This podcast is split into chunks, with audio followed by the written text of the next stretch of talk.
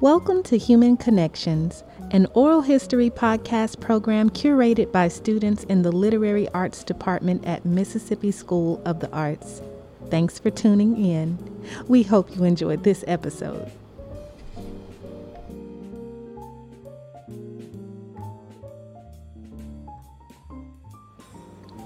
Hello, everyone, and thank you for listening. My name is Emma Stapp, and in this episode of Human Connections, I will be speaking with my aunt, Barbara Clay. Barbara has been an English teacher for 34 years, and I sat down to interview her about her career in education highs, lows, and everything in between.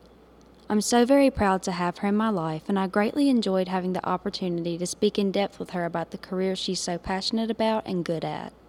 I sincerely hope you enjoy listening to our conversation about the topic.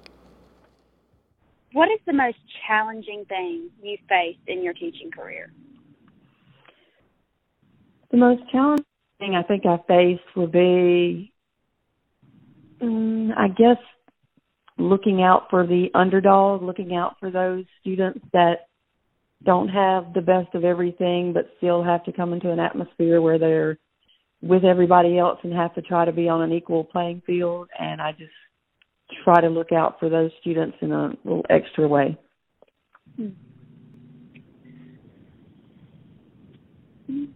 What is your favorite part about being a teacher?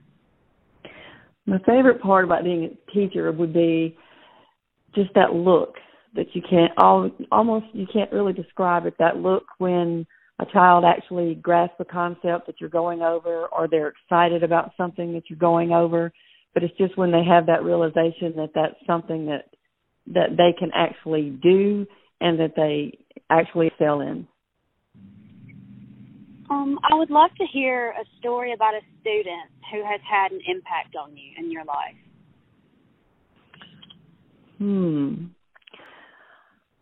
There are lots of students that have had impacts on my life. Uh, one especially, I guess, would have to be a young man who Uh, again it's what we call one of the underdogs who has gone through life without really anyone there for him, but for some reason considered me like a, a mother type figure, but also a friend, and had an impact because it gave me a realization of actually what I do in my job. It's not just going to a classroom and teaching a subject, but it's actually dealing with children and dealing with their problems at the same time and trying to I guess get them to a point where they can see that there's there's something good about themselves, not not the subject that I teach or not anything I'm trying to get across to them, but just to let them know that they're just just meaningful in in someone's life. And I had a young student, well I've had several, but one in particular that just always comes to mind because even to this day we stay in contact and it's been years since he's been within my classroom but he he's just he he feels special i'm not saying it's just because of me but he feels that he has a purpose and i hope that i had a lot to do with that. Hmm. So how long have you been teaching? I have been teaching a total of 34 years. Wow. And you have taught your sister, your daughter, your nephews, and me, your niece. So, what is it like teaching your family members? It's really not that different. I, I thought it would be. It's hard to think back so many years ago with my sister. It was hard. I think she was the hardest, but it wasn't because of her, but it was because of classmates. And then that kind of trickled down the same way with other family members if I saw, you know, something like they were, you know, getting done and not really an injustice but not, you know, as fair or getting some something that someone else did. It's hard to look at that and I had to look at it from a perspective of a teacher. And then it's hard because I want them to, you know, I would love to give them all A's or an A plus, but I also want them to learn.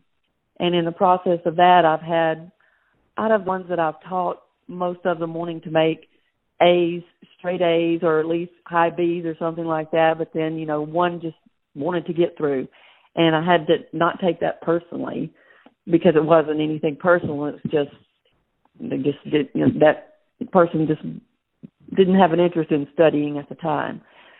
Everybody thinks it's hard because you have them in the classroom and you want them to call you a certain thing or you want them to treat you a certain way. But for the most part, what I noticed was most of my relatives, daughter included, just kind of sat in the background. And I think they just, you know, in in my sense, the way I felt was they let me do my thing, and you know they didn't interfere with any anything that I had going on within the classroom. And I have to ask, for educational purposes, um, which one of your relatives was your favorite student? well, I think most would probably think I would say my daughter, and I hope she's not offended, but it would probably have to be you, the niece. Oh. Just because we have some shared interest with the literature, with the writing. Most of the others did the writing and did well in the writing, but never voiced an opinion about liking the writing or liking uh, any reading or anything else. But you shared an interest in that, and then I saw that what capabilities you had, and that you needed to actually tap into that, you know, area and and advance where others were just trying to get through my class.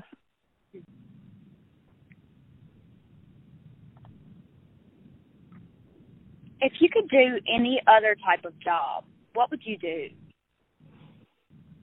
Hmm. The only other thing, well, when I started college, I was like a temporary secretary, and I always thought that's what I wanted to do. But it's not. I guess it is a job, but it's not a job in a sense that I would get paid large amounts of money or anything like that. But money is not has never been an issue. I would just really like to work in a soup kitchen. I just always wanted to be there to help others. I have helped uh, locally, like at a Thanksgiving here that a local church has done in the past, and it's just a, a I get a rewarding feeling, and I just like that.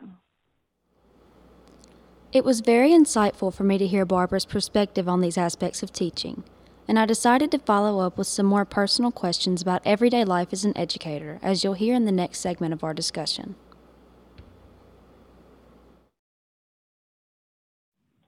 What makes a day at school a good day? A day a good day at school is a day when not it doesn't not everything has to fall into place. It can just be one thing. It can just be one little bitty thing. I had an incident of just yesterday of a child that came to class and was hungry, but all children say they're hungry. But I had a candy bar, gave him a candy bar, then he realized he had chocolate in his book bag. He shared the chocolate with me and came back today and handed me a bag of chocolates.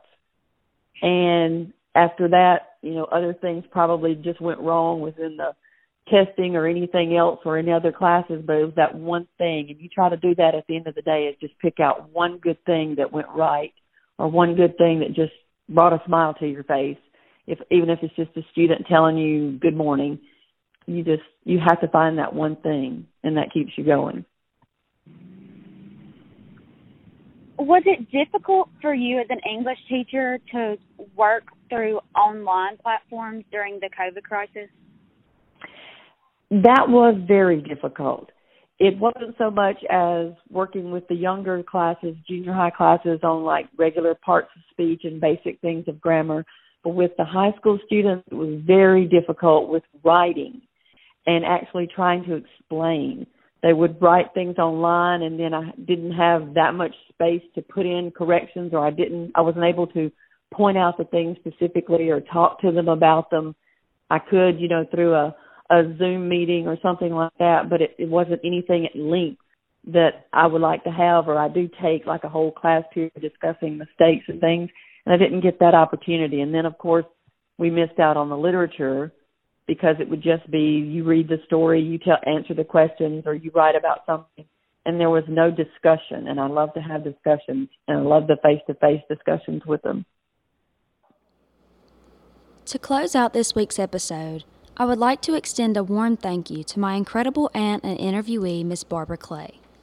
I hope you enjoyed hearing her perspective on one of the most important and underappreciated careers in America. Teaching is not a job for everyone, but those who do it well are incredibly special and important to our society, and I hope this inspires you to be kind to your teacher today.